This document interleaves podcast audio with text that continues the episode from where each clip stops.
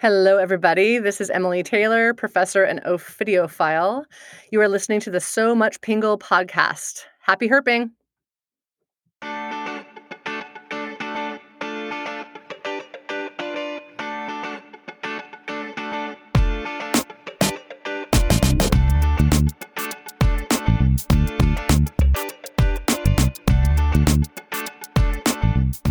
You're listening to So Much Pingle, the podcast about herpetology, field herping, and anything and everything about amphibians and reptiles. Join us each week as Mike and his guests explore the amazing world of herps across our planet. And now, bringing a half century of experience and perspective to the microphone, here's your host, Mike Pingleton.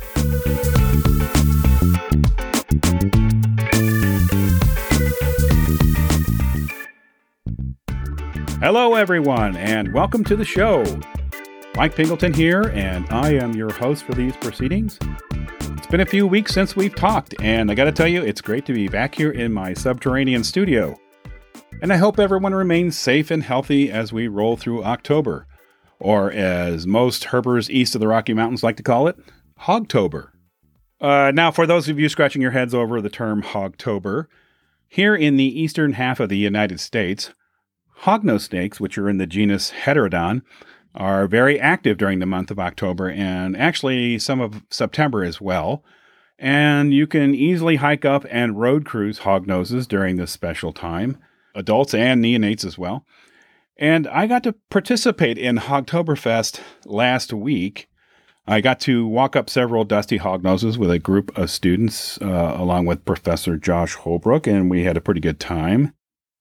And as I'm recording this, and I'm I'm thinking about Hogtober just now, and I'm wondering who coined that phrase. Uh, I don't know the answer to that one, and I wonder if, if anyone does. So, if you're listening out there and you happen to know who, which bloke or blokeette came up with Hogtober, uh, drop me an email, and I will give credit where credit is due. I would really like to find that out. Uh, I love herp jargon, and Hogtober, I think, is a pretty good one. Now, I want the straight poop on this. So Don't contact me unless you definitively know the real story. And of course, I'm also thinking now that maybe herp jargon could be an interesting future episode. Okay, I'll tell you what. Let's start. Let's start collecting some jargon, uh, some words and phrases that are used by the herp community. So, Okay, Herpsters, send me your favorites. Send me the word or phrase. Uh, send me the context in which it, it is used. And if you know where it, it comes from or who came up with it, send me that too. So send me all that uh, to the show email, uh, which is so much pingle at gmail.com. And put herp jargon or herp words or something like that in the subject line so that I, I, I, can flag it. And also, uh, if you want to remain anonymous, better let me know that too. Uh, so wherever you live in the world, send me your phrases, your words, your jargon, and uh, I'll, I will. Uh, I'll let this cook for a month or so, and then we will see what we have, and maybe we can get a show out of this. And okay, all not just herpers. So if you're if you're a biologist or conservation biologist, or you're just out there studying herps or in the lab or in the field, we want to hear from you too. We want to hear your phrases and, and uh, catchwords and things like that too. So uh, it'll be cool to see where maybe this goes. Okay, uh, where was I? I was going to talk about my brief hiatus. Uh, things are piling up a bit for me in terms of getting shows out, and I had some travel coming up, and there just aren't enough hours in the day sometimes, you know. So I went to Mexico, um, Baja Sur to be more specific, with a group of people, and uh, I should have been on a kick-ass Morocco trip, but that got COVID canceled. So at least I could go to Mexico, and I have to say that the Mexican government takes the COVID virus situation very seriously, and there are mask mandates in, in place for all businesses.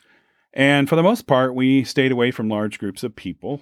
And I have to give a shout out also to Southwest Airlines, which is still flying with the middle seats open. And man, they are not kidding around about masks and other safety protocols as well. So good job all around there. So we had a pretty good time down there. and in Mexico, and the herps were awesome. And I finally got to see a Switak's barefoot gecko, Coleonyx switaki, which is an awesome lizard. And but I was not completely idle, just running around looking for herps. I also recorded a lot of material for some future episodes of this show coming to you this winter. So, yeah, yeah, it was good. And uh, a few days after getting home from Mexico, I hopped in my car and drove four hours south to the Shawnee National Forest and Snake Road, where I met up with uh, Professor Josh Holbrook, who had brought some students with him from Montreat College, which is North Carolina. And it was a herp ecology class field trip. Uh, so Josh and I got to hang out a bit, along with uh, a couple of students that had come to Peru with us last March. So shout out to Rachel and Megan. Good to see you again. And I also recorded an interview with Josh uh, around a crackling campfire, which is the perfect venue, if you ask me. We had a pretty good time with that. And a few days after that, I came back down to Snake Road to hang out with another friend, Dr. Alex Krohn, and his wife Allie and dog Juniper. And I hadn't seen Alex for a few years, so it was good to hang out for a day and to meet Allie for the first time. And we saw some cool snakes and had a pretty good time walking on the road. And guess what? Dr. Krohn is our featured guest for this episode. I love it when a plan comes together. Now, Alex is at UC Santa Cruz, and he is the assistant director of the Natural History Collection at the Norris Center for Natural History. And we get into that a bit in our conversation. And I always enjoy talking to Alex.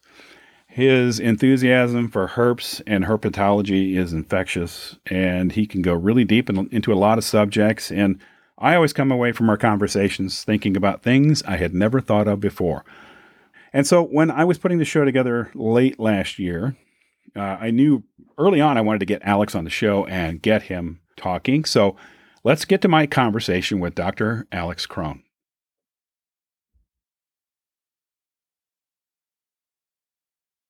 Hi, everyone. Welcome back to the show. And today we are talking with my friend Alex Krohn. Welcome to the show, Alex. Thanks, Mike. I'm glad to be here, and yeah, honored to be a guest. This is this is awesome. I love what you've been doing with the podcast, and so I'm real happy to be here. Thank you, thank you.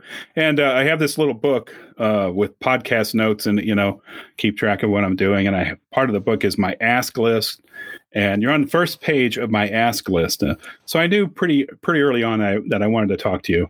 I'm honored. And, uh, wow. Yeah, well, why wouldn't I? so we've been friends for quite a while. Uh, I can't remember where it was we met. Maybe it was, maybe it was with Marissa on some trip. Um, it might have been. I think it might have actually been um, the Four Corners survey back in, geez, 2011, 2012, yeah. something like that. Yeah. And yeah, Marissa was supposed to come. Um, but she didn't end up coming. And that was the first time I met you. First time I met Tim Warfel. It was like my first introduction yeah. into what like NAFHA field trips were like. And yeah. And by, by Marissa, we mean our friend uh, Marissa Ishimatsu. Ishimatsu. Right. Yeah. Right. And uh, yeah, I haven't seen her for quite a while uh, either. So y'all are out there on the West Coast. So uh, so at the beginning of the show, I usually talk to my guests about what they're up to and and so on and so forth. So uh, I would like to tell for you to talk about your what do you do? You're an academic professional. Um, you uh, have a PhD, and so give us give us your academic background. Okay, sure. So I went I went to college at Oberlin College, um, which is in Ohio, like right outside Cleveland, um, and studied biology there. That's actually where I met Marissa, um, and we yeah kind of hit it off herping, and I've been herping ever since. Um, and then and you, you, both ended up in California. Yeah, well, so she is actually from um, just outside San, like the San Francisco Bay Area, and uh, and obviously grew up there. But I came out to California to do my PhD at UC Berkeley, and that was in 2012. And I've been out yeah, been out in basically the greater Bay Area ever since then. And now I finished my PhD in 2017, and now I work at UC Santa Cruz, and I'm the assistant director at a the Natural History Museum on campus called the Kenneth S. Norris Center for Natural History, or the Norris Center. Cool. Yeah. And you've been there for a few years now. Uh, yeah, a little like two and a half years now. Okay. Yeah. Yeah. And uh, in your assistant director job, what are you what are you doing there? You overseeing the museum's collections and yeah things like that. That's that's what I do. I'm I have like two main roles. My uh, first role is to oversee the collections, and so in graduate school and a bit in undergrad, I had experience working in natural history collections, specifically with reptiles and amphibians, because that's what I loved and that's what I was most familiar with. But in this role, I'm responsible for all of the collections. And so that includes mammals and birds, but also insects and lichen and fungi and um, you know, vascular plants and all pretty much every terrestrial organism you can imagine. So, um, how, uh, sorry to interrupt, but how yeah. does one preserve lichen and fungi? Um, it's kind of the same. Well, the same principles hold for pretty much everything. You want to get as much moist. You want to get out all the things that uh, mold and other animals like to eat, and so those are fats and water for the most part. And so for lichens, uh, you pretty much just dry them and then store them in an envelope. You can like glue them to a card using herbarium glue. Um, and then store them in an acid-free envelope with a label and all of that, and um, and they'll last for hundreds of years like that.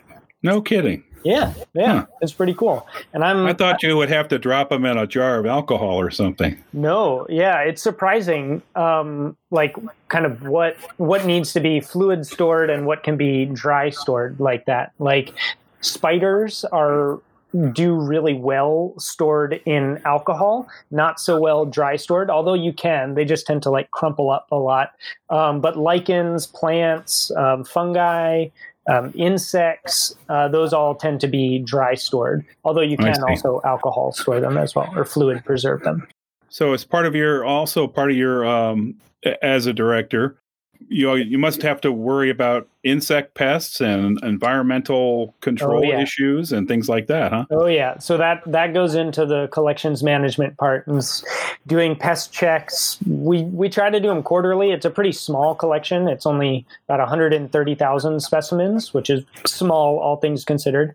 Um, and so we can go through and do a, a pest check about quarterly, and then yeah we do what we can to help uh, keep things at the right humidity level, at the right temperature level. Obviously, keep light out. Um, yeah, so that's like that's half of my job, and then the other half is pretty much organizing the the internship program that we have at the Norris Center. And so we engage usually, I mean, when there isn't a global pandemic going on, uh, 40, yeah. 40 or so undergrads every quarter in internships, and they do things like help me do the pest checks and help me prepare specimens. Um, they also help digitize things and take our specimen collection and put it, make it available online for everyone, so it's totally searchable.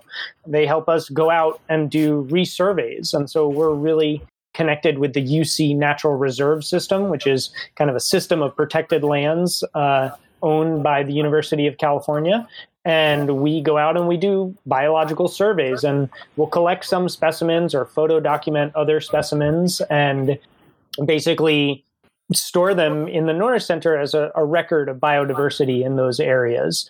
And so, yeah, we've got a lot of field based projects and a lot of museum based projects that mostly undergrads, but lots of students help us out with. So your undergrads are doing what you did as an undergrad.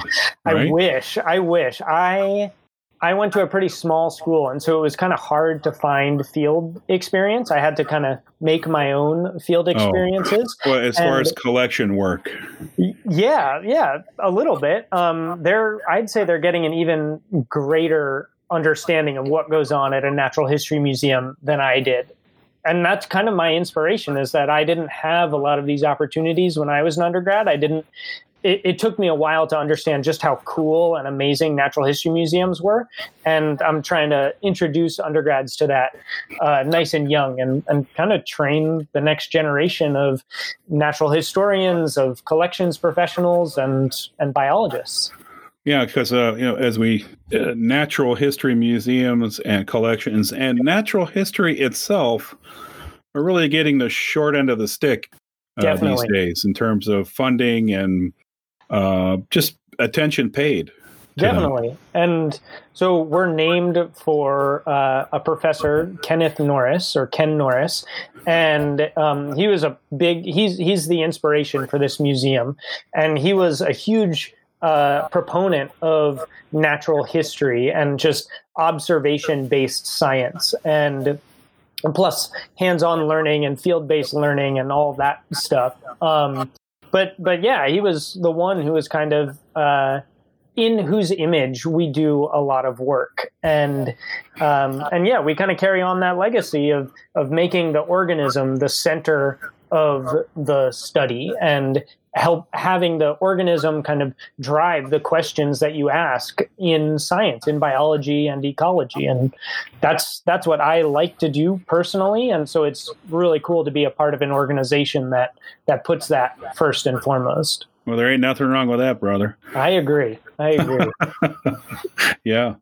Well cool. Because uh, I I know a little bit about the collection end of things. Uh, like uh, uh my buddy Dan Wylie is uh, works with the, the collection uh, here in Illinois at, at, the University of Illinois, cool. the Natural History Survey. And so I've had a few beers with Dan over the years and talked to him about uh, what's going on with his uh, projects in, in that collection, natural history collection. So I. I'm a little familiar with that, and I've yeah. seen a few other collections. I've I've seen uh, some of the stuff they have at the Sternberg Museum in Kansas, okay. which nice. is pretty big, actually a pretty big herp collection there too. Yeah, so, yeah, definitely. So interesting stuff. Yeah. Uh, some people might just see a bunch of stuff in jars, but people can still pull uh, a lot of information out of uh, things that have been in a jar for 50 years. It's it's absolutely insane what they can do. Um, yeah, like we can we can talk about herps if you want, and there are some people at the University of Florida who are doing amazing work with micro CT scanners with herps, and so um, herps are are harder because they're they're first they're fixed with formalin and then they're stored in ethanol and it's really hard to get dna and rna and that kind of stuff from things that have been fixed with formalin. But the advantage of uh, fluid preserving specimens sticking them in formalin and ethanol is that all the bones and internal structures are are still there. And so if you run it through a micro ct scanner you can literally see and measure like the size of the ear bones inside this random frog that was found 100 years ago somewhere in central africa. And you can study the evolution of ear bones like one of my friends does and uh, just based on museum specimens. It's really it's really amazing. And and that's kind of the coolest part about natural history. I mean i could go on and on about all the like interesting things that people do with natural history music museum collections that people would have like never thought of. But that's kind of the coolest part to me is that more than a photo more than an audio recording you have the whole organism right there.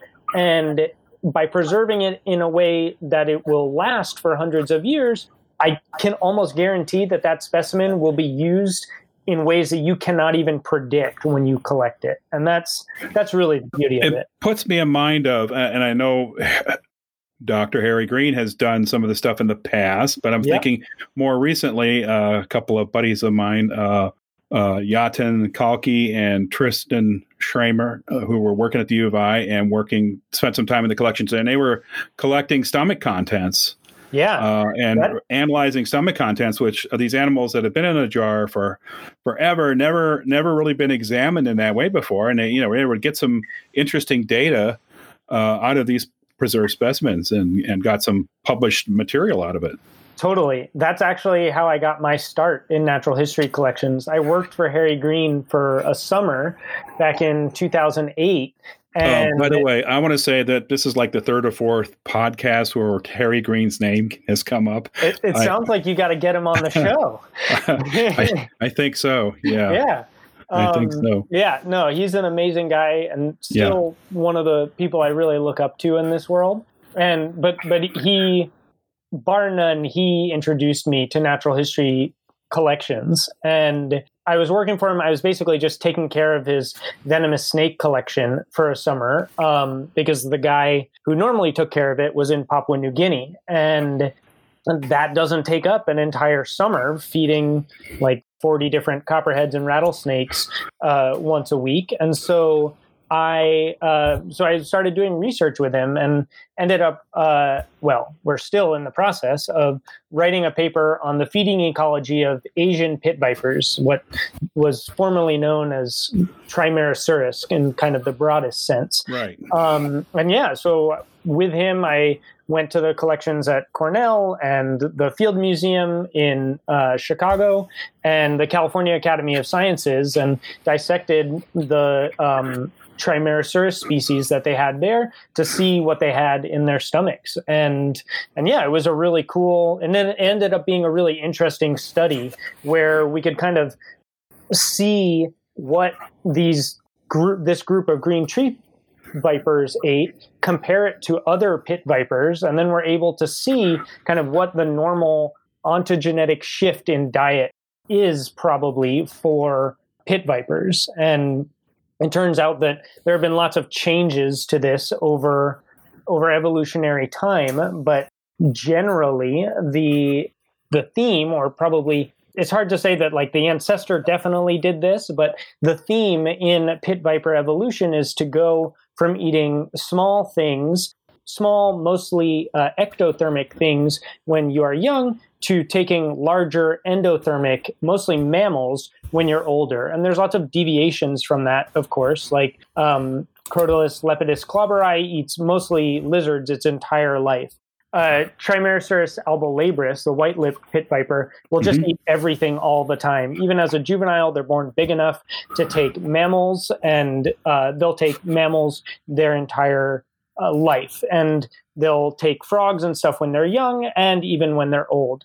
Um, and there's all sorts of variation in those diets, um, but the the normal we are able to show by kind of putting those dietary preferences on a phylogeny how those ontogenetic shifts have changed over an evolutionary time. Anyway, I see. check And- and- in five or so years when we actually get that published. Oh wow. So you're still that's still cooking, huh? Still, still cooking slowly. Yes. Okay. So uh, well, that's exciting. But when you ex- when you cut these things open and you're examining the contents, Uh huh. do you what's the scale? Of, how far down do you go on the scale of identification? Oh, I see. Um, Uh, do you, you identify this as a rodent, or do you try to go to a specific rodent? So this was what was cool about working in a place like the Field Museum, and this is what really just kind of blew my mind. And so I was dissecting pit vipers that were collected in the Philippines or in Borneo or these far off places where like I hardly knew the snakes that were there. And then I'd get in and I'd find a tooth and I was like, all right, I know this is a mammal tooth, but I have no idea uh, more than that.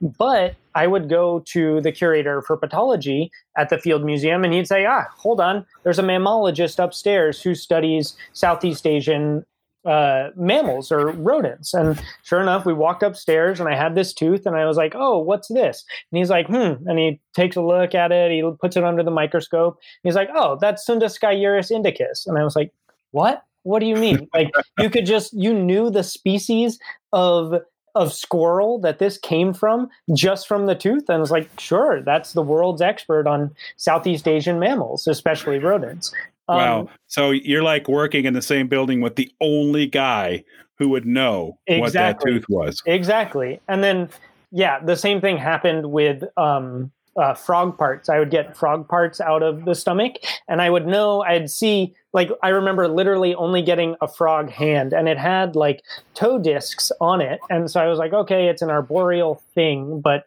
there are ranids with toe discs, there are hylids with toe discs out there. Like I have no idea what it was. Took it to Bob Inger, and sure enough, this was a snake that he had collected. And uh, yeah, sure as day, he was like, "Oh, that's a genus Rhacophorus. And so from a dismembered frog hand, we were able to get all the way down to a genus right away. It was wow. It was impressive. It was really really cool. Robert um, Inger, huh? Wow. Yeah, yeah. It was. It was. He's another legend, and it was. Mm-hmm. It was really cool to uh, to interact with him. Yeah. Very cool. Yeah. So it it's museum forensics, right? Forensic yeah. files. Yeah, absolutely. And then, I mean, the other cool thing about this is that every one of those things that I pulled out of the stomachs, they become data as well. They stay associated with the snake, preserved in ethanol themselves, and added to the online catalog so that forever so no one has to go back into the stomach and re-pull out or re-identify that squirrel. It stays associated with it and the data about that snake just continues to grow and grow. That's pretty cool. Yeah. That's pretty cool. Definitely. Wow. So there's probably a lot more that can be done with that, I, I assume. Oh yeah. Oh yeah. There ah, I don't want to get this wrong, but um yeah, there was another really cool um, museum study that came out where basically they uh, and I think I'm getting I think I'm getting this wrong. You might have to just like cut this all out, but um, basically they were looking at mammal yeah, I think they, they had collected mammals somewhere in a tropical region a long time ago, and the region had been deforested, and they wanted to know what grew there. And it turns out the mammals that they had collected had pollen on them from flowers and trees in the area, and they were able to sequence the pollen that was on these mammal skins in order to understand more about the flora in this tropical area. Ah, because they're not in formalin.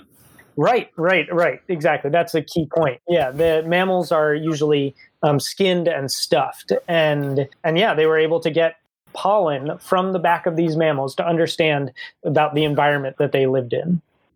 That's crazy. Yeah.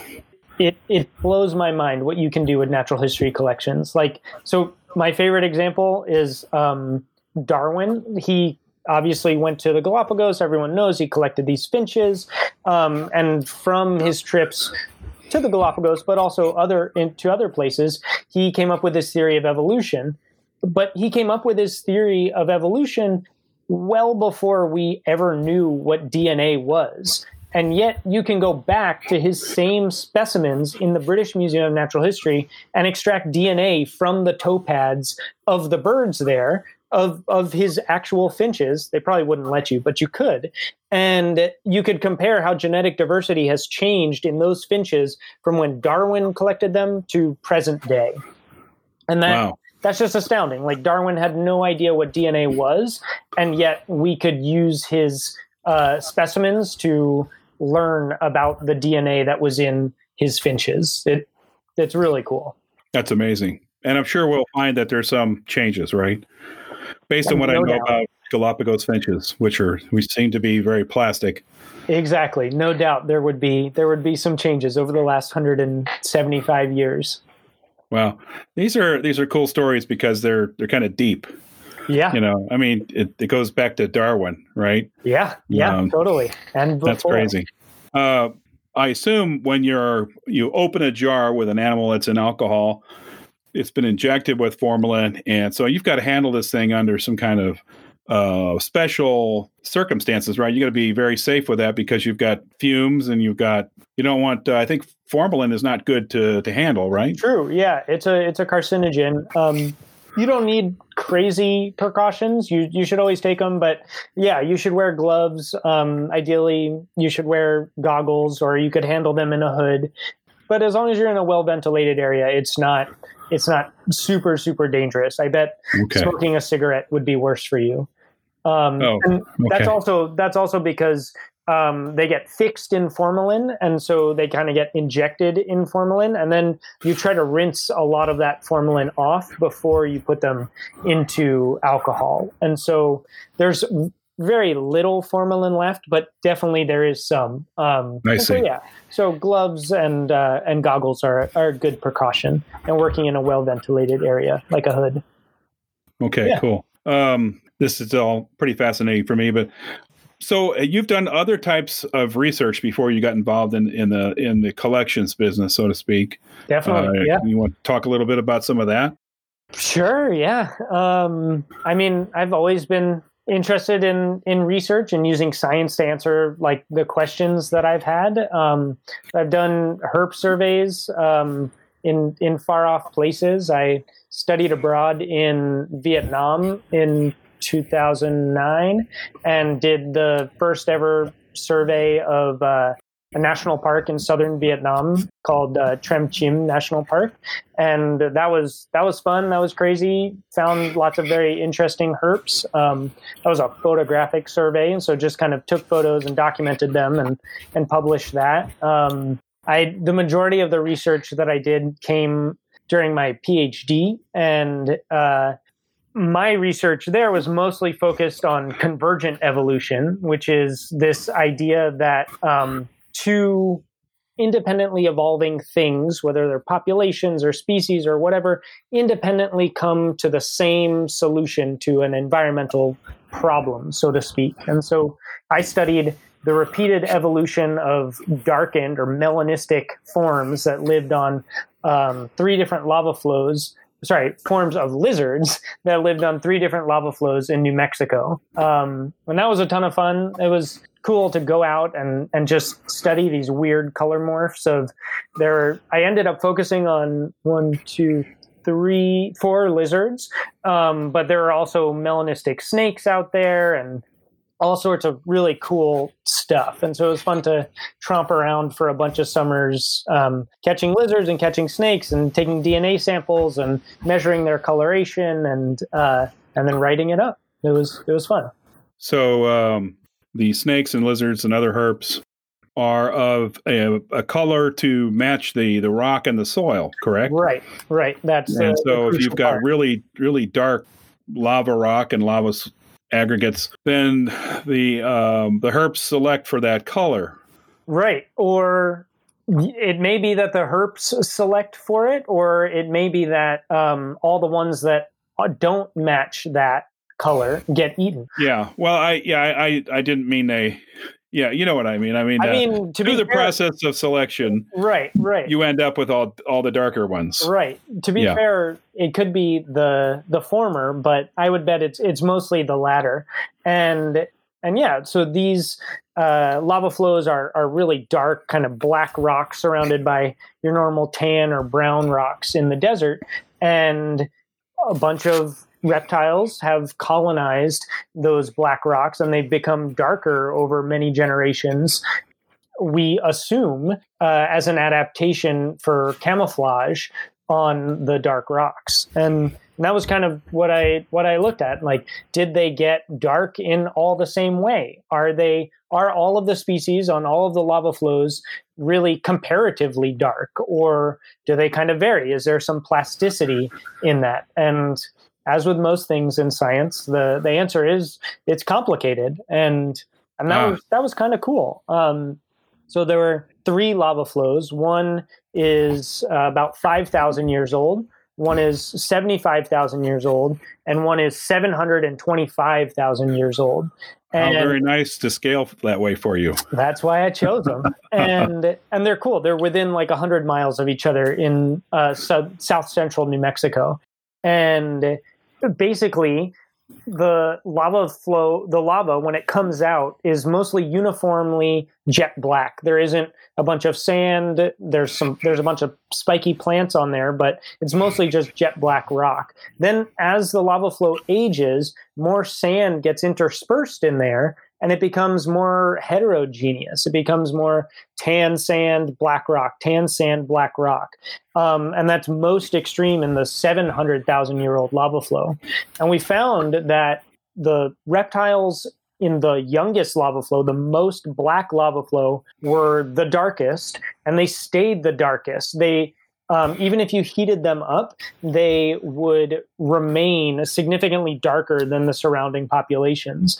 But on the other lava flows, it wasn't so straightforward. They would, if you heated them up, they would actually turn uh, to a similar brightness as the other, as the surrounding population. So even though they'd start out dark, they had the potential to basically look uh, indistinguishable in terms of brightness from the other populations. And so that kind of showed us that there's a lot of plasticity underlying the coloration in these lizards. And I hypothesized, although it remains untested, that that might be due to the heterogeneous background that they have. They have maybe, you could say, more colors in their palette or in their repertoire uh, to blend into the tanner soils or the darker lava flows uh, than the lizards that live on those more homogeneously all black rocks. I see. Yeah. And I suppose I suppose then the the ones from the younger flow also are under maybe a narrower type of selection pressure, but certainly uh, a constant selection pressure where it's things are different with multicolored multicolored rocks and, and soils and sands. That's that's the idea. Yeah, it's hard to it's hard to test selection in the wild to like actually see do, like it's it's not that ethical, I guess I would say, to take tan lizards and put them on a dark lava flow and just see how many survive. And so you can do it in other ways with clay models and other like exclusion experiments, but but yeah, that's the idea is that there's really strong selection for you to be dark and to be dark all the time on that homogeneously uh, black substrate, whereas that selection pressure might not be as strong. The selection pressure to be dark might not be as strong um, if there's more sand and, and the environment is more heterogeneous. I see. And did did you look at the I'm guessing there's a possibility that there's a difference in uh, metabolism and and things like that uh, between these these areas uh, because a, a, lizard that's going to be on a black substrate all day is obviously going to have different different set of thermal dynamics than a lizard that you know is totally. you know on the dark on the light or on light colored sand totally yeah, I just so that was something that I really did want to uh, look into. I didn't really, I didn't do it in a in a concrete way during my PhD, um, but I'll just say, kind of anecdotally, I didn't notice any significant difference. I would still see collared lizards out in in the heat of the day when it's like uh, over 100 degrees basking on those black rocks. And sure, they'll be much more wary when it's really hot like that, but it seemed like they could behaviorally thermoregulate. So, kind of go into the shade, then come out into the sun, go into the shade, come out into the sun, so that they could be active all, all day long. And that seemed true regardless of whether you were on a black lava flow or um, a more heterogeneous lava flow. Um, okay. And so, so yeah, they they might there might be some differences there that I didn't actually quantify, but it seemed like they were able to just behaviorally thermoregulate to be active all day long, which is pretty okay. impressive if you ask me. Those yeah. environments get get really really hot and really uncomfortable for a soft human like myself. Uh, yeah, yeah. I hope you wore a big floppy hat out there. Definitely, definitely. yeah, I just asked that because I, I, think about calories a lot more now. Uh, after after Josh Holbrook sort of schooled me on, it's all about calories, man. Yeah, yeah, conserving yeah, calories. It really got me thinking in different ways about how how animals, you know, what is this organism going to do to not burn up all its gristle, right? Or what's what's the best thing for it to do is a trade-off to burning up all of its calories or its you know muscle mass or gristle or whatever you want to call it. Right. Uh, think about those things a lot differently now. Yeah to to my detriment maybe. I don't but, know. I, I think it's it's interesting and it's worth thinking about because yeah it is it's all about efficiency. It is a a do or die world out there so to speak. It sure is. It sure is especially if you don't have a hat. Exactly Yeah, and you also did some stuff in Panama too. Yeah, uh, yeah, that was correct. Yeah, that was kind of a tangential project. Um, when I first started at Berkeley, uh, a postdoc in my lab, she was kind of one of the OGs of um, chytrid in South America, or sorry, in Central America, and she was there. Uh, I think for her PhD, um, back when the declines, when people started noticing the declines in Panama back in the early 2000s. And um, oh my gosh, I think I know who this is. Who do you? Go for it. Who do you think it is? Uh, I, I can't think of her name. Okay, um, her name Uh, is Jamie Voyles, but Yeah. uh, Okay. there's there's a couple other people that were there with her at this time, and basically they they were running even before these declines were happening. They were running these transects along streams, and they were just noticing like dead frogs everywhere. And and as they ran these uh, transects year after year after year, they were noticing that diversity was going way down, abundance was going way down. And anyway, they were the ones who who basically showed that there were these declines and that um, those declines coincided with this new fungus, Batrachochytrium dendrobatidis (BD), um, which causes disease that we call chytrid. Um, anyway, and so I got involved more than ten years later, and interestingly, some it, it, wa- it was really clear that there were winners in this Chytrid uh, battle and there were losers in this Chytrid battle. And so things like glass frogs really seem to just hang on. They seem to do just fine, even with high Chytrid loads. Whereas things like uh, harlequin frogs, genus Atelopus, just tanked. And I'm going to mess up the numbers, but there's like 90 something species of them, and I think 70 something are either extinct in the wild or critically endangered. And Yeah, there's a lot of them gone. Exactly. They were they were hit really really hard. One of them was the is the national frog of Panama, the Panamanian golden toad, and they and so I went out with Jamie the first year doing those transects, and we were also surveying for uh, remnant pop- populations of Atelopus, and we didn't actually find any of the of Panamensis, the uh, or zeteki, I guess it is now. Um, Right, right. uh, the Panamanian golden toad, but we found a remnant population of Atelopus varius, the variable golden toad. And that was cool because this was, I believe at that time, this was only the second population known to be still living in Panama. And the frogs were positive for chytrid, which meant that they were surviving. We found a breeding population. We literally found two frogs in Amplexus. And so they were breeding and reproducing and surviving even with chytrid. And so people later after me, including some of my lab mates, came to show that basically these frogs had survived and developed a, a kind of immunity to the chytrid fungus. This was natural evolution over the course of 10 years. And so, so they're persisting in very, very small pockets. Um, Maybe coming back a little bit. coming back very, very slowly. Yes, Are they a high elevation frog? They are. These are all um, cloud forest species, and and that was really where the lowland species tend not to be as affected um, in Central America, at least, by chytrid because it's just too hot for the fungus to grow. And the fungus Yeah. really grows around like 20 to 25 degrees, which is up in the cloud forests, and that's where species really get hammered. And that's where you also have a lot of endemism in the tropics, and so a lot of these really narrow range species kind of blip out, and that's where Right. a lot of the extinctions happen.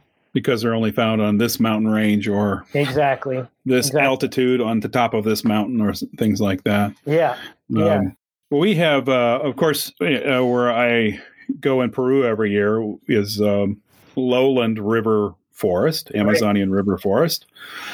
And we have a species of Atelopus there, Oh, cool. A- Atelopus spumarius. Oh, right. Yeah. Yeah, Yeah. yeah, spumarius. yeah. The uh, Seen pictures of it. yeah, and uh, so we have this population there, and uh, they seem to be doing okay. Cool. Uh, they seem to be doing well, but I have to tell you, brother, we don't. Uh, we treat these things with kid gloves. Um, folks who want to see an, an Atelopus, uh, we can arrange so they to take them where the Atelopus are. Yeah. We don't we don't bring them back or anything. Um, we go to see them. They're very photogenic, fortunately, Yep. and sometimes they're just right there on a plant next to the trail, and you can and get some photos of them. Uh, you don't have to ever touch them Nice. um, and uh, you know we're just very careful about it and make sure that you know people uh, understand that you know these these animals are sensitive, and we don't want anything happen to our population of them. Yeah, and they seem to be hanging in there and doing quite well. So that's great. Uh, they ha- yeah. they're very specific in their habitat, though. They're not found out through the entire forest. They're only found in a, a few select areas, at least that we know of in our in our in our one preserve. So, what do you think? What aspects of habitat of the habitat do they seem to like? Well, they like living along streams, mm-hmm. and they seem to prefer uh, plant associations are are plants with um, large, sturdy leaves because they ah. they go off the ground and then they hunt on on these uh, large what, what do you call it spatula type right leaves that are close to the ground and that that's you know so they've got a like a 3d area where they're uh, hunting for insects, you know, and I've cool. actually seen them actually go up trees too. They do they do have some sort of arboreal bent to them. That's awesome. Um, but it's always around uh, close to a creek, not in a creek, because they, of course, they use the the creek as a breeding location too. Right. So yeah, same in Panama. Yeah. Cool. So, yeah, very cool, and um, I'm always glad to see him. And um, after all these years, I'm I'm fairly confident that the population seems to be doing you know, okay, seems to be That's stable great. there. So That's great. Yeah. Yeah, Atelopus are one of the big tragedies in in the chytrid world, in the frog world, period. And so it's good to know that some species are still hanging on. Yeah, and I guess being a lowland species, the chytrid is, and I think chytrid is actually present, mm-hmm. but I don't think it's, you know, like you say, it doesn't operate very well. Uh, it doesn't thrive very well at these lower elevations where the temperature is much higher. So right. it it may be um, it may be present in the population, but it's not you know it's not vir- virulent enough to to kill them off because right. of the high temperature keeps them in check. That's the supposition anyway. Yeah, that would be my guess too.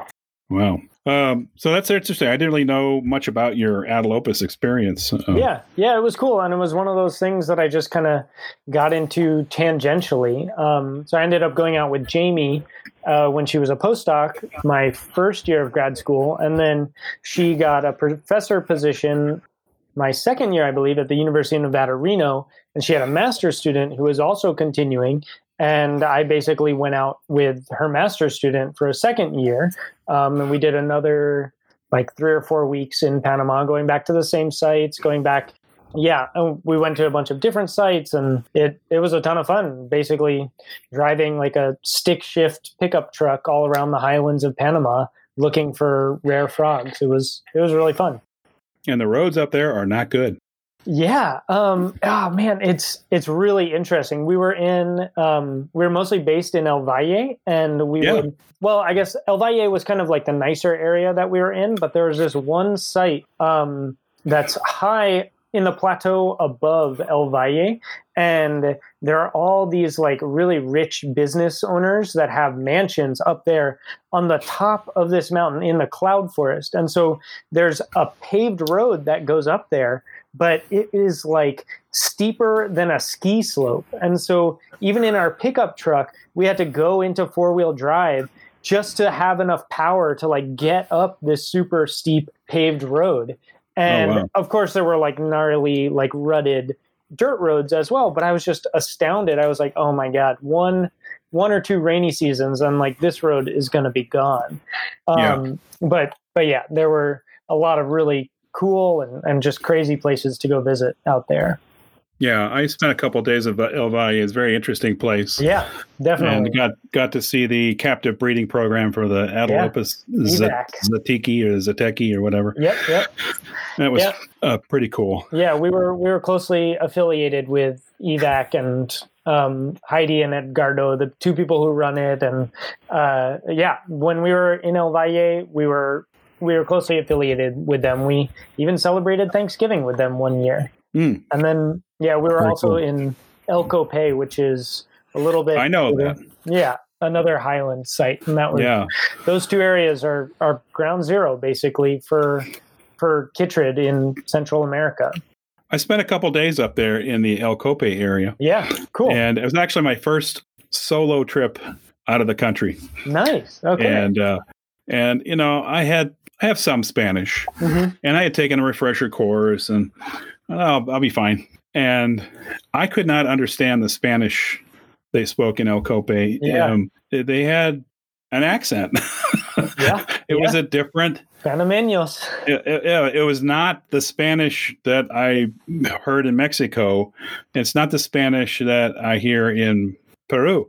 Yeah, Yeah, I just I had the hardest time up there. yeah. It Uh, it can be It's tough, amazing. and it's not it's not that tourist friendly. I would say in El Cope, like you kind of No, Right. There's it's like this kind of small town with right they they have like one hotel and one restaurant and one little grocery store and then you have to take like 20 kilometer dirt road up to the park and then you can stay in the park but it's not very nice and I don't I don't think they have electricity through the night it's like it's pretty rustic up there and that's kind of all you got. And if you don't have your own vehicle you can't really go back and forth. And uh, yeah but it's you get off the beaten path pretty quickly there. Yeah, it's kind of rough up there. yeah. I ended up staying with with some old guy, uh, you know, Tio Beto, uh, Cool. in his little rental cabin, and uh, yeah. it was me and uh, lots of insects and um, Was it- lizards and rodents. We were all shared that cabin. Uh, was that was night. it by like a waterfall Yeah, yeah, yeah. oh that's Yeah. where we stayed that's Joros de los Oh. Yayas oh, okay, yeah, yeah, that's yeah, right, that's right. Yeah, Yayas. um that's actually Yayas. that's a really cool place there's some good frogging down by the stream right there and I, I did get some glass frogs there. nice nice and some Craugasters. So it was uh, it was a good experience, but the the the little cabins were a bit dicey. yeah yeah we stayed in those cabins for like two weeks straight and it was uh i was i was ready Okay. for air conditioning and Yeah. a hot shower when i was done Wow. So you Yeah. you know the old guy that that ran the cabins then. yeah yeah I can't think yeah. of his name. I just called him Tio Beto because I couldn't remember his name. But yeah i can't either to be But, uh, honest yeah and I we could not. Neither one of us could understand the other right whatsoever. so yeah it was a very lonely feeling yeah up there. understandably Yeah. yeah but, uh, but we've done some. That's cool. We've gone to the same uh, obscure place it is uh, yeah in Panama. it's a um, small herper's world i'll tell you Yeah, it's kind of funny too because I mean we've been to a couple cool places. Well, more than a couple cool places together that's true uh, yeah over the years. And, Yeah. uh, Vietnam most recently, yes indeed yeah which was last year. yeah yeah last seems summer like uh, seems like a lifetime ago, but yeah, we went last year yeah and uh, spent a week in Cuc Phuong, uh-huh yeah which And- is a big national park uh, just southeast uh, southeast of Hanoi. Yep. Another sweaty, um, electricity less time in the rainforest. Yeah, I um I'm used to hot, sweaty uh, environments. It it really doesn't bother me too much anymore. I'm kind of okay with it, but Yeah. but I was so sick that it was it's one thing you have a you get a bad cold in the wintertime and you can you know you get warm you get under a blanket but you have a bad cold in the summertime when it's pushing 100 degrees and it's humid and man there's just no relief Oh yeah. Oh yeah. no And relief I still feel a little bit bad about this because I kind of organized that spot, and I remember like looking at it, and my Vietnamese is is chup chup is like not not so good, but I remember and I was like, oh wow, it's like three dollars no AC or ten dollars with AC. And I was like, all right, we'll get a bunch of AC for that price. We'll get a bunch of like AC bungalows, and it'll be okay. And I, so I told you guys, like, guys, we're living large. It's going to be great. Everyone's going to have air conditioning. It'll be so much fun. and we get there, and what I didn't, what I totally missed was that they only have electricity for like three hours a day. And so it doesn't matter if you have AC or no AC, like you'll only have electricity for three hours a day. And well we did have an ac unit in my uh, charming swiss chalet right. It looks like a ski lodge for whatever reason we did have an air conditioner but it had no freon oh, right. which you couldn't have known either right. uh, Yeah. It but was, uh, we, we made it work, but I feel like the, the expectations were a little dashed when we got there. And we're like, Uh. oh, we signed up for this for a week? Okay. Uh, I've I've done worse. I'm ready to go back. Yeah. I'm ready to go back. I feel like uh, there's more to see uh, in this this park. Oh, there definitely is. There's a Yeah. lot to see. Yeah. And we got uh, and I actually went actually went back what one or two days early to Hanoi so that I could get a doctor and because I was sort of creeping into pneumonia, so I needed to get fixed up. But uh, uh, we got some of the coolest herps there. Uh, the Vietnamese mossy frog. Yeah, yeah. Theloderma corticale. Yeah. Uh, that was top tier herp for me and for many of us, I'm sure. Totally agree. Um, and a nice cobra there, and uh, the little pit viper. Yeah, the hobby. The habu, yeah, yeah. So we did well, and and there were we got some endemic frogs and some. There's that um, bent toed gecko, the Cyrtodactylus cucphuongensis, yeah. which was which was really cool. I thought that was super beautiful. Um, yeah, that's the kind of lizard that you know Darwin would really appreciate, right? Because I, every yeah. mountain range across Asia had their own population of Cyrtodactylus. Yeah, yeah, and um, it's really and this was no exception, right? And exactly. some of them are just outstanding looking animals, just beautiful. Totally. creatures. And as I spent a month in Asia, everywhere I went, I ran into some form of Cyrtodactylus, exactly. except maybe Taiwan. I didn't see any in Taiwan, but yeah, everywhere else I was running into all these different species, and I think I got like seven or eight species of that. Yeah, of that gecko and on my trip in northern Vietnam. It's the same thing. Like every almost every mountain range has a different species, and yeah, it was it's incredible. They're all they're all really beautiful as well. Like pictures often don't even do them justice. They're they're really cool. Yeah, yeah, yeah. And where else did we went? We went to uh we went to Mexico. Oh right, yeah, we've done some uh trips together. Those were those were fun. Yeah. Yeah. yeah. And um, got to watch you uh, catch collared lizards with a noose and a fishing pole. Yep. That was pretty cool. Yeah. That's, and, uh, uh, see, that's what you learn with a PhD is how to really catch collared lizards well with an extendable fishing pole. Yeah, you're you're pretty handy with that, and uh, I was really impressed because that's I've done it a little, but I'm not great at that. Yeah, um, yeah. Because where you know where I'm from, we just don't have much in the way of lizards, and they usually don't sit still on rocks for us the totally. way they do in the in the desert. So yeah, yeah. But you've was... done a lot of other traveling as well. I'm I'm trying to. Th- you know, of course, I think we've met at Snake Road, and maybe we've done a few other things together. I'm kind of at a loss to remember at this yeah, point. Yeah, I uh, think we might have done Southern Arizona one time. Um, I can't remember. Did you go to Biology of the Pit Vipers one year? Were you in that? No, I haven't been to that oh, yet. Okay, never mind. Um, well, yeah, yeah, we've done we've done quite a few trips together. Didn't didn't I run into you when I went out west for Thamnopalooza? Oh yeah, yeah. You came out. Yeah, you came out to the bay. That was great fun. Yeah, yeah. So that was one of my. It's still one of my most favorite snake trips. This is a snake oriented trip, and oh yeah, uh, it's kind of funny because for years I would I would just tell everybody would to whoever would listen to me I would be like hey here's what we do. We fly out to San Diego or we fly out to Oregon and we just garter snake our way from one end of the coast to the other. Yep. you know that would be so cool. And then um, of course people are like yeah yeah yeah time and money whatever. Yeah. And then one day I get a text from Tim and uh, he says uh, hey about that garter snake trip let's do it. And so that's how that trip uh, got formulated. But of course, that's a much smaller trip because we just basically worked on the Bay Area. But we found uh, lots of great garters on that trip, and yeah. I think we hooked up with you for the first day or two of that trip. Yeah, like the first weekend, and I had only been in the area for I had only lived here for like a year or two at that time, and so I didn't know that much about it. But hanging out with you guys, like we found so much already. It was it was amazing. It was it was great fun we found every garter snake out there exactly in that area. Exactly. That's great. So it was epic. Yeah. yeah. Thamnopalooza. Yeah. That's right. You reminded me though. We we uh you were on the trip to San Diego when we hung out with Jeff Lemm as well, right? Yeah. Yeah. That was a, a while ago. Also a, That's right. Another fun uh, trip where we saw you like and I every species.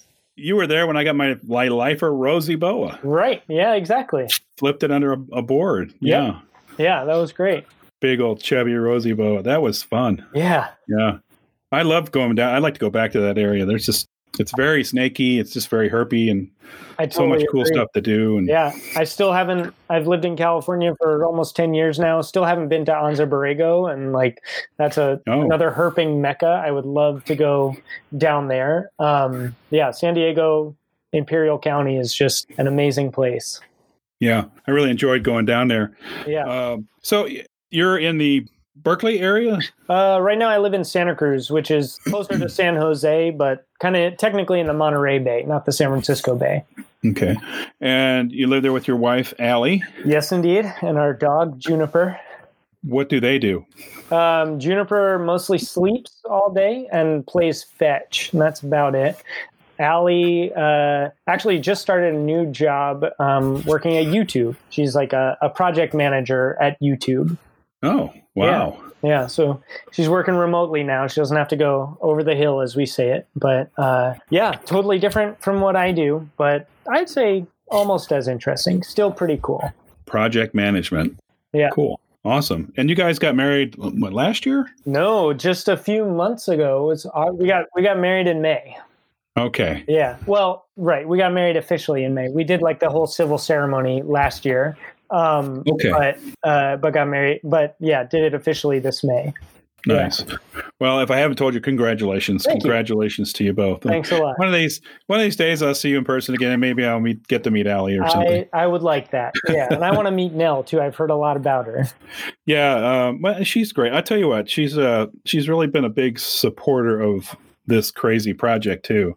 That's and awesome. uh, you know, she's gone out of her way to make sure that uh, things go smoothly. And uh, since we share, uh, you know, we're at home together a lot. So, um, oh, yeah. you know, she, she's been great at, uh, you know, if I need time for like this interview, she's great at, you know, being somewhere sonically remote.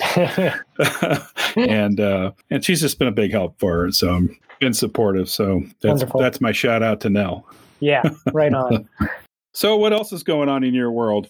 Not, no trips, no conferences. no, nothing. Everything, everything is on pause. Um, yeah, I've taken up uh, hunting recently, which has been, which has been a, like an interesting, like deep dive into my psyche about nature. Um, but has been has been really fun and really productive and just a, a cool thing to do when the herping is not very good in California. Um, what are you hunting for? Uh, so far, I've just gone out for deer and pig.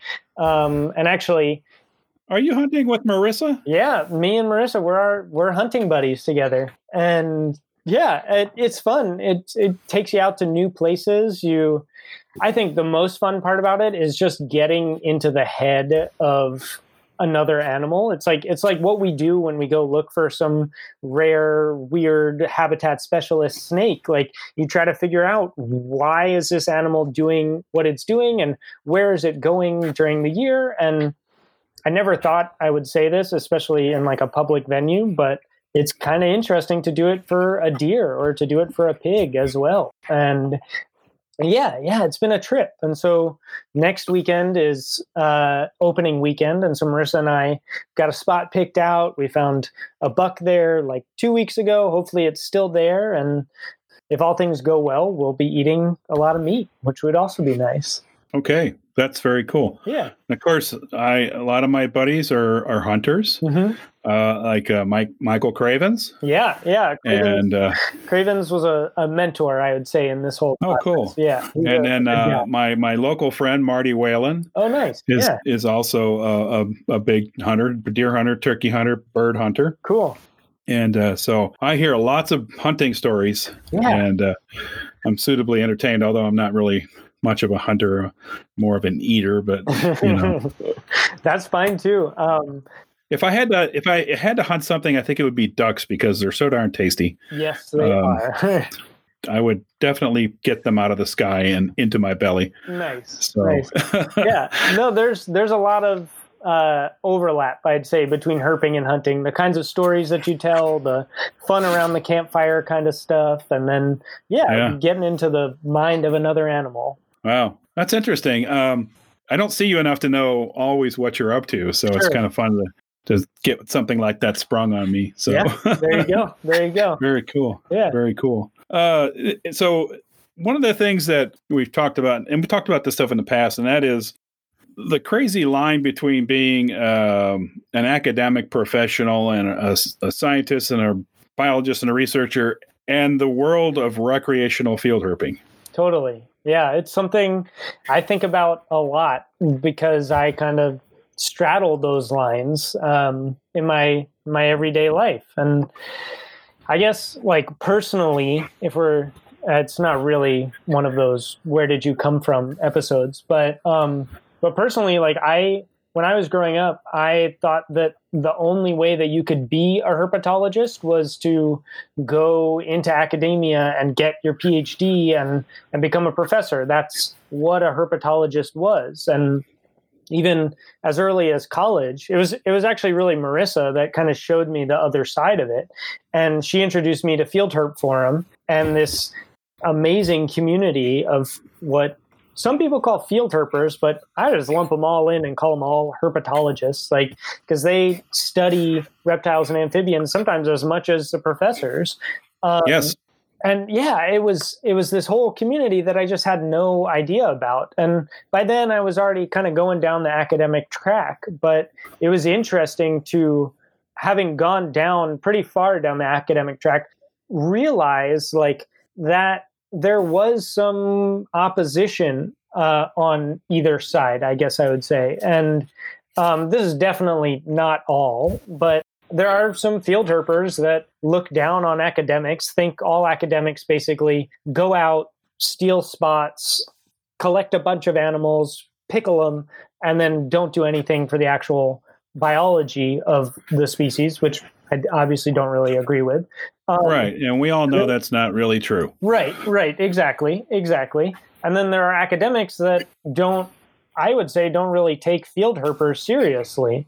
And I think they're, they're, it's just right for collaboration because I have met the the best herpers that I've ever met have been field herpers. They haven't been professors or anything because professors are too busy. They can't spend all yeah. their time looking for snakes everywhere, and they end up having their study species or their system. And the majority, and this is not all of them, but a lot of them are not out looking for the the local species or those distribution gaps or these other like really important things that that field herpers are.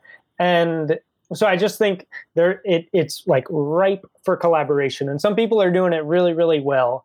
And I don't know. Sometimes there's there's still this animosity among the two groups as well. Although I hope it's decreasing. Well, but uh, I I have all these theories as one does when one gets to a certain age. Sure. But I think a lot of a lot of people got into biology because they watched The Croc Hunter and they watched Jeff Corwin and they got really interested in that. Sure. And and uh, so they became biologists and they their friends didn't, but their friends enjoyed going herping or bird watching or whatever it is, and they just continued to do those things together. And, and so it wasn't an unnatural thing to hang out with for an academic to hang out with a non-academic and enjoy some recreational activity, which just happens to be herping. Yeah. Right. Yeah. And I I've been so fortunate that since you know this thing got on the inner tubes and, and got up and running as a big activity,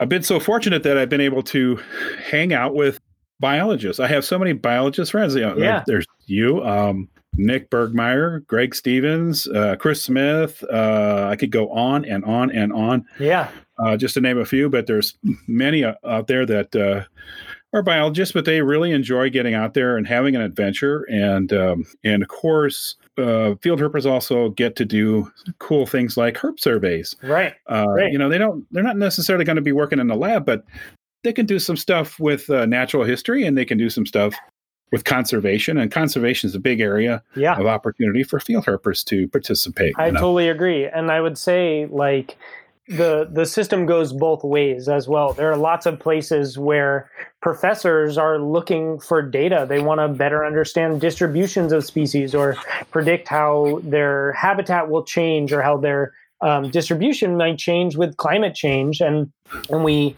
use the data that field herpers collect to do that kind of stuff. Like if field herper, if there weren't any field herpers out there doing bio blitzes or doing herp surveys or or putting their their records in iNaturalist or um, or herp mapper. mapper, right? Um, Gotta plug herp mapper, of course. And but if they weren't doing that, then like there would just be much less data about herps. And yeah, um, and I, I totally agree with you. There are definitely some awesome field herpers who are also biologists, and there are also there are some good professors who are field herpers as well. Yeah, it, it goes yeah. it goes both ways. Yeah, and you know we don't always have to be um, have the same goals in that, but uh, you can have conversations with them. Yeah, yeah, and uh, and talk about uh, similar interests and discuss uh, interesting problems or share information and knowledge. And just uh, sometimes it's just uh, having a beer and you know shooting the shark, so to speak. Yeah, yeah, exactly. Um, I, that's that's one of my favorite things about the field herping community is that like over the campfire you talk to these people who are are whatever like they're they're policemen they're uh, ammo salesmen, they're like car salesmen, they work at Verizon, they kind of do all sorts of things and yet like we have so much in common because we're all so nerdy about these random reptiles and amphibians and we could talk for hours about them and tell crazy stories about the field and and all of this and it's like on the surface you'd think we don't have much in common but we're all just brought together for the love of these creatures and that yeah. captivated us it's it's amazing it's a nice little subculture. I totally agree. It's fun. And I, and I don't, you know, I don't feel like it was there when I was a kid. It really wasn't there. Um, I mean, the internet's made a lot possible. It's it's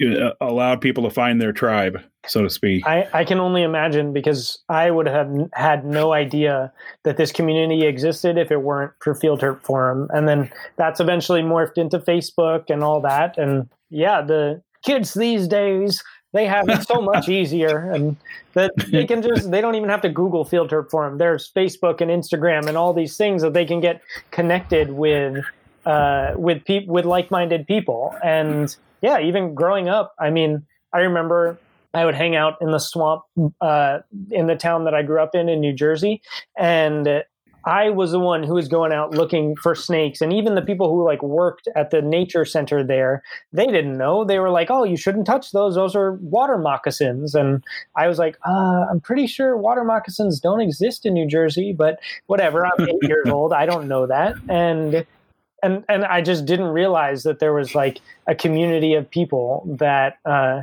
that loved these creatures as much as I did. It was it was really cool to find. Yeah, it's kind of you're kind of insulated. Yeah, definitely. Yeah, yeah. I mean, growing up, I I knew there was a couple guys at school, um, and uh, and no girls were interested in it uh, at that time, which yeah. has obviously changed quite a bit and is very cool. But back then, it was a couple guys at school, and it's you know my teacher I had a teacher who was really helpful with that. But that was that was kind of it. Yeah. Uh, unless you went to a herp society meeting. Uh, Herp Society was where you went when you wanted to feel normal. Yeah, yeah, because cool. back then people would people would say, "You do what? You you snakes? Yep. What's wrong with you? you should be tested." you know, that was sort of the attitude back then. And so you go to Herp Society meeting, and there would be other people there that were, like you say, the same same kind of nerd, and uh, and for an hour or two, you felt pretty normal. Yeah. And you couldn't wait to go back the next month. And that's really all we had back then. And every once in a while, you might run into somebody else, you know, driving on a road in Texas or somebody, you'd run into somebody right. and you'd exchange phone numbers or something. And actually, you even wrote letters to people back then. You know, it was kind of crazy. Uh, that sounds, you know, back in the last millennium, we had to write letters. Yep, but yep. That, those are the things you did. You know, you open herp books and they'd say, for more information, write a letter to this herp society. You know, right, right, right, and maybe somebody will talk to you. Right. So, uh, very different world back then. Yeah. And um, uh, I'm happy to be. I'm happy as a dead pig in the sunshine, as they say, to be in this millennium and sort of you know rolling with all the all the good stuff going on. Me too. Me too. It's uh, yeah. There are some people out there that say that poaching and all that stuff is a lot easier this millennium but um, but you know i think so much good comes from being connected and having these communities that it far outweighs the bad this is it's a it's a great time to be alive yeah, I think so. And there's certainly a lot of people who are fierce protectors, right, of, of wildlife. You know, right. Um, That's important. You know, like uh, like the whole snake road thing. We get people down there that come down there and cause problems. Um, but there are plenty of us down here who watch. Yeah. And have the conservation police on speed dial. Yeah, and we're more than happy to to see that those people get tickets. I, I um, you know, for poaching and whatnot. So I'm definitely not an old timer in these groups at all. Um, but I do feel like uh, a consensus culture has kind of emerged of respecting the animal, of not harassing it, of not collecting, um, definitely not poaching, and and that's that's been really beautiful to watch because I mean I definitely I guess I should also say I'm not very well connected in with the poachers, so like they uh, or the captive breeders or all that like I so I wouldn't really know if they are doing just as well as as ever.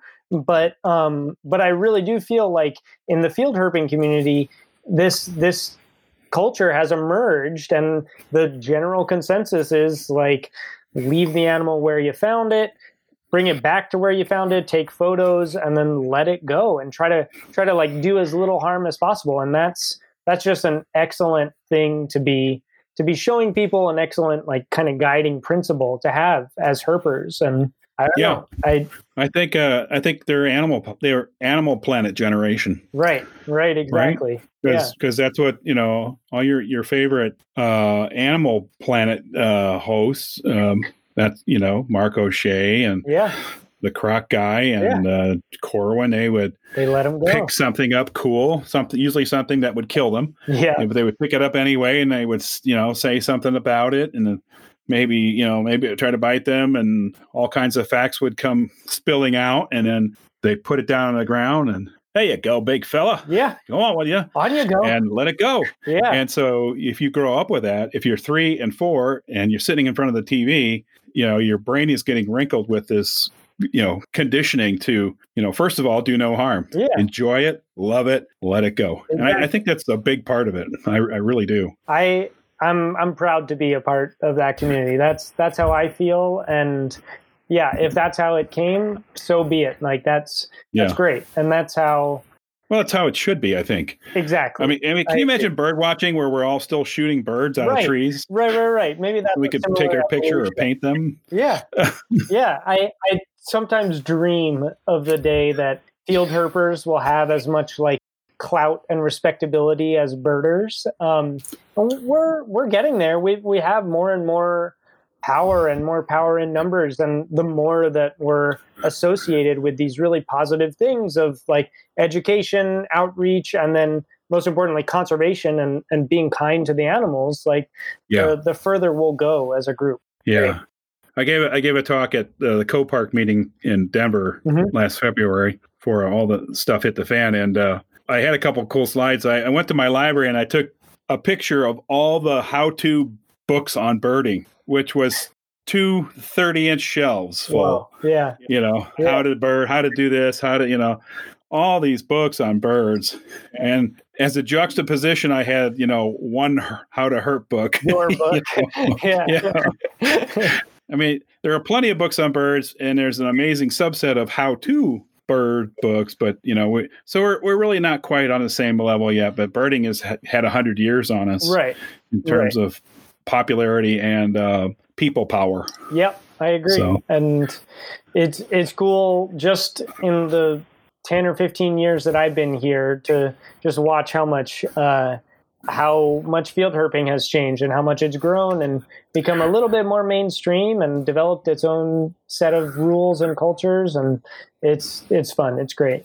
I, I don't hear that boy ain't right very much anymore. Yeah, yeah. Exactly. exactly. what's wrong with you boy? Yeah.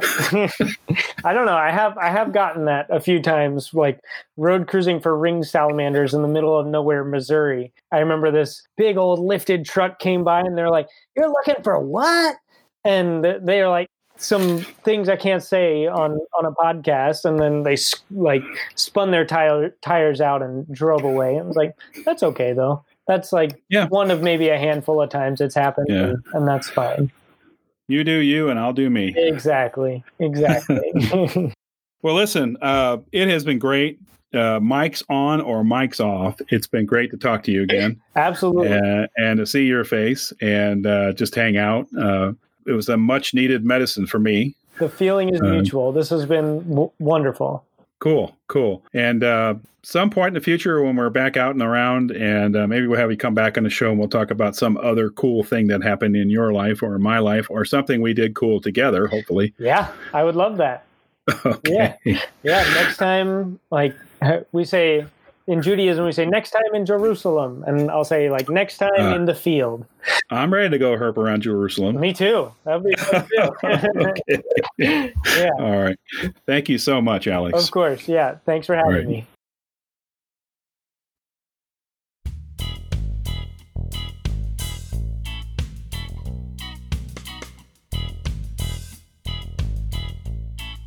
That's it for episode 19. I want to thank my friend Alex Krohn for coming on the show.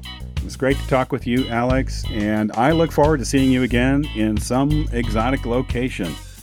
And folks, be sure to check out the show notes for links to the Norris Center for Natural History, of which Alex is the assistant director. Very cool website. Also, here is your herp jargon reminder. Remember at the front of the show? So send in your cool phrases and words to so much pingle at gmail.com and hopefully we'll get a show together on this topic. And I want to once again say thanks to everyone for your comments and suggestions and for supporting the show. I, I, appreciate it more than I can say. Now, just a couple more things before I go. You can find all of the recorded episodes and show notes at so much muchpingle.com, and you can join the So Much Pingle Facebook group. You can also email me directly at so much muchpingle at gmail.com. I would love to hear from you. And in the meantime, please take good care of yourselves and don't forget to herp better.